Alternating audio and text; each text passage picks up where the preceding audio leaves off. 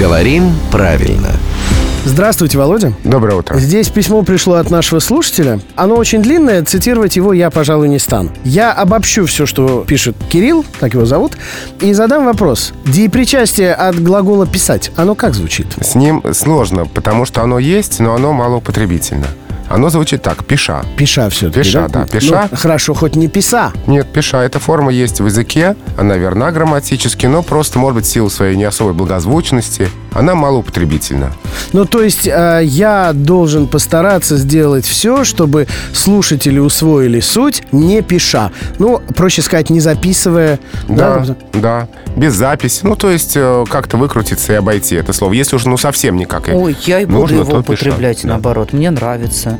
Такой оригинальный. Мне будут все делать замечания, а буду ссылаться. Нет, вы все неправильно делаете. Слушайте рубрику «Говорим правильно» на радио 70 холмах. Из вредности. Да. Я нет, я пойду все-таки как раз путем экономии времени и буду обходить такие варианты. Но если вдруг у меня вырвется не пиша или пиша, то я буду прав в любом случае. И могу как Ева. Нет, слушайте рубрику, да, говорим правильно.